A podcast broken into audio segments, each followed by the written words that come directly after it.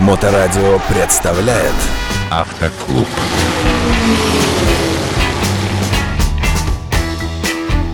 Доброе время суток, слушателям Моторадио. Вы слушаете программу «Автоклуб». В эфирной студии Константин Богданов, директор СТО «ПИК», расположенный на Кушелевской дороге в рамках серии передач о правильной жизни со своим автомобилем. Можно так сказать? Здравствуйте, Александр. Спасибо большое, что представили. Давайте обратимся к многочисленным владельцам. Давайте даже не так, наверное. У вас э, три основных бренда, как я понимаю. Audi, BMW и Mercedes. Или я заблуждаюсь? Совершенно верно. У нас три основных бренда. Это VAG-группа, это Audi, Volkswagen, Skoda, Seat. Если ничего не забыл, BMW и Mercedes. Ну, давайте пройдемся по вот этим брендам э, и поговорим несколько подробнее. Группа VAG, как вы сказали, ближе все-таки она к масс-маркету, да? Мы говорили в прошлом эфире это слово.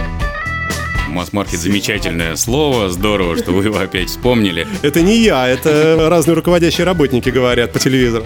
Масс-маркет, он есть везде. А, В BMW это есть условно выпуск первой модели. Вот сейчас поосторожнее, люди напрягутся, владельцы этих машин, и подумают, что их из премиум-сегмента Богданов Константин перевел в масс-маркет. Согласен с вами полностью. Премиальные машины, если брать, допустим, линейку, ну давайте возьмем Лифан, Hyundai, Део. А, возьмем Део и рядышком поставим автомобиль BMW.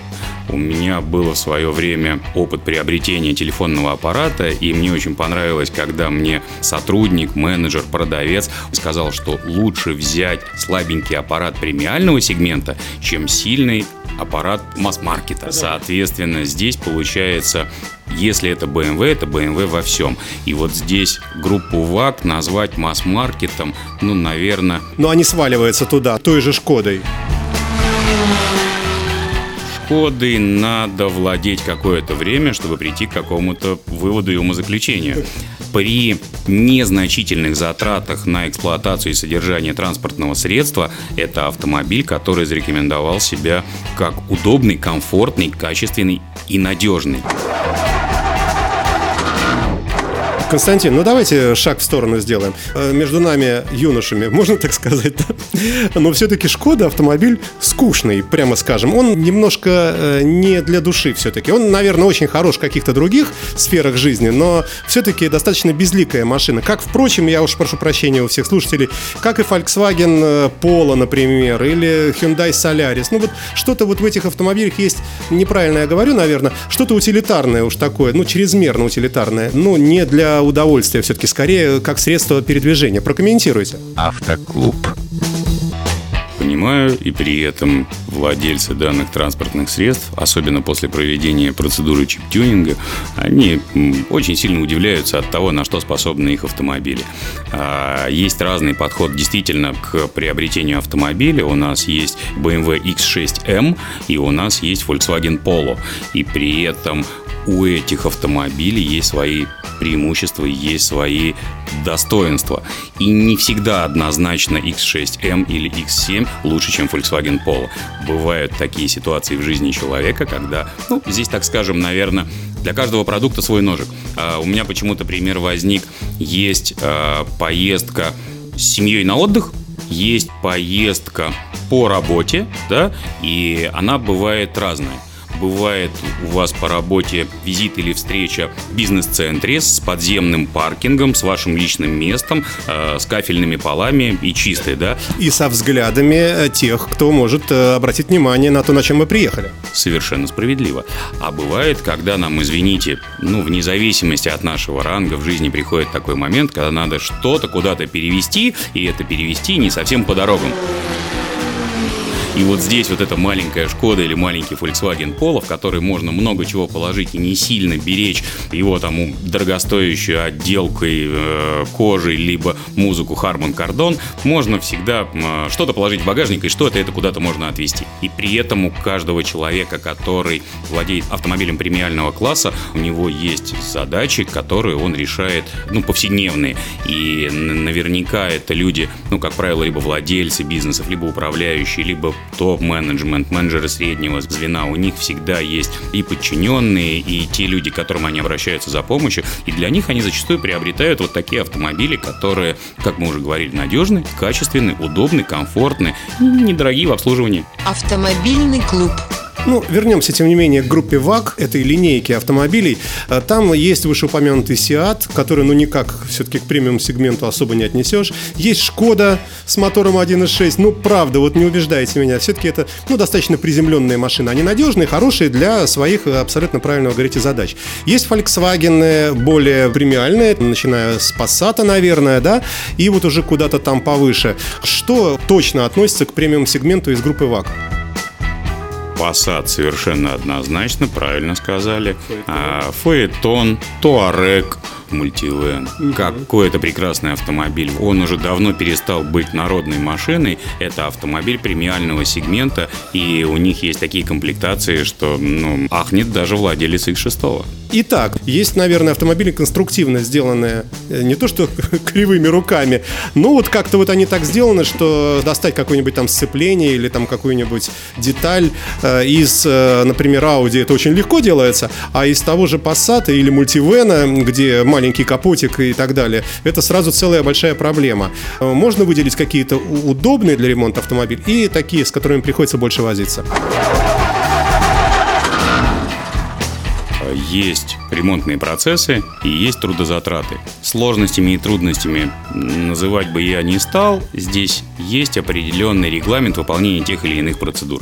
Да, действительно, есть автомобили, в которых все не так сильно удобно расположено. И при этом производитель, когда э, конструирует машину, он абсолютно четко рассчитывает, что человек правильно выполняя последовательность процедур, имея обычные две руки и необходимый инструмент, эту процедуру может выполнить качественно и ну, в какой-то определенный срок.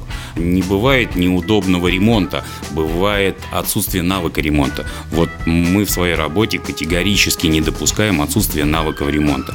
У каждого механика на рабочем месте обязательно есть альма-матер по его производителю. Это та инструкция по ремонту транспортных средств, которая изготовлена и э, создана производителем автомобиля, и опирается он исключительно на нее.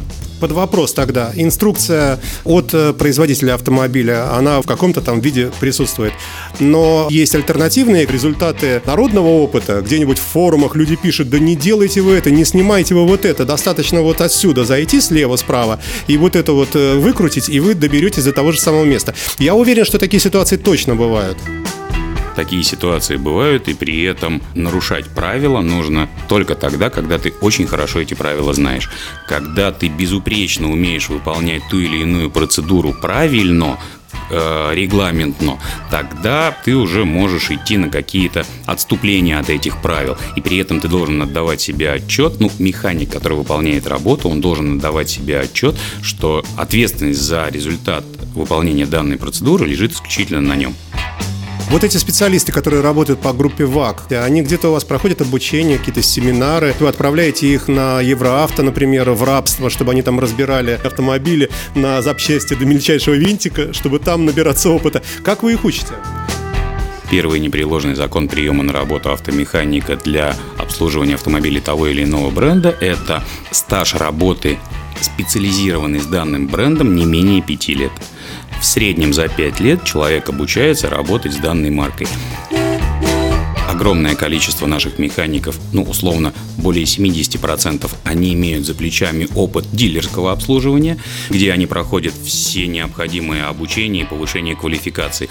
Мы, в свою очередь, отправляем наших механиков на курсы повышения квалификации тематические.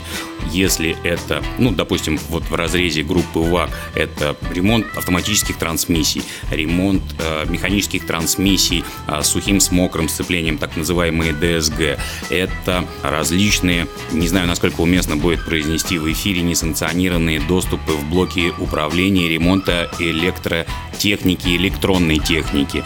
Вот здесь очень важно, чтобы специалист сервиса имел навык ремонта таких узлов и агрегатов. Ибо если эти вопросы решать через дилерскую сеть, это большая затрата и денег, и времени, и средств. Условно, простой пример. Человек потерял ключ от автомобиля. Если человек обратится к дилеру за изготовлением или заказом другого ключа, срок порядка месяца. Целый месяц, то есть условно 30 дней человек будет без автомобиля. И при этом, если человек является владельцем транспортного средства и может предоставить паспорт... Доказать, что он э, владелец, да. Сказать, что он владелец данного транспортного средства, то возможно изготовить ключ человеку ну, в срок за 4-5 часов от автомобиля, и при этом можно ограничить доступ к автомобилю утерянного ключа. И это немаловажно. Точно так же в неисправностях блоков управления различными системами автомобиля. Блоки управления зачастую стоят больше 50 и 100 тысяч рублей, и в наличии ни у дилера Санкт-Петербурга, ни на центральных складах в Москве нету. Это, как правило, заказ Германии от 14 дней с предоставлением всех данных об автомобиле у владельца. И при этом мы с вами понимаем, что на этой микросхеме выгорает какой-то маленький чип, который, ну, давайте называть вещи своими именами, в магазине чип и дип стоит там 100, 200, 500, там 5 тысяч рублей. Но он есть, его можно купить, и его можно сегодня установить. Если знать как. А вот именно для этого мы как раз и отправляем наших сотрудников на повышение квалификации и обучения именно в этой области. Автомобильный клуб. А как вы, вы проводите собеседование наверняка же? Вы можете понять, что человек действительно похоже написал в анкете правду? Потому что написать-то можно много чего, там 5 лет отработал, ремонтировал Volkswagen. А проверить, может быть, особо и нет возможности. Если из другого города еще что-то. Как правило, человек, который занимается обслуживанием, специализированным обслуживанием данной марки, он знает какие-то нюансы по порядку разборки, сборки, соответственно, задавая специальные, ну, ну не то чтобы они каверзные вопросы, ну, так скажем, специализированные уточняющие вопросы, можно понять, ориентируется человек в этом или нет. Вы правильно говорите, что бывает, когда люди приходят трудоустраиваться, говорит, что я 7 лет занимался автомобилями BMW, и когда спрашиваешь... Где расположен аккумулятор? Где расположен аккумулятор? Да, вы знаете, справедливый совершенно вопрос. Вот в контексте именно Мерседеса не все механики, которые приходят трудоустраиваться, знают, что там у нас два аккумулятора, да, и один находится под сиденьем, второй находится в другом месте под капотом, и эти аккумуляторы, они разные, и замены требуют оба. Нюансов очень много, как правило, при первой встрече, при задавании уточняющих вопросов, приходит понимание, разбирается человек в данном вопросе, он является дилетантом. Продолжим в следующем эфире. Константин Богданов, директор СТО «ПИК», расположенного на Кушелевской дороге. Спасибо вам большое и до новых встреч. Спасибо большое, Александр. До новых встреч. Автоклуб на Моторадио.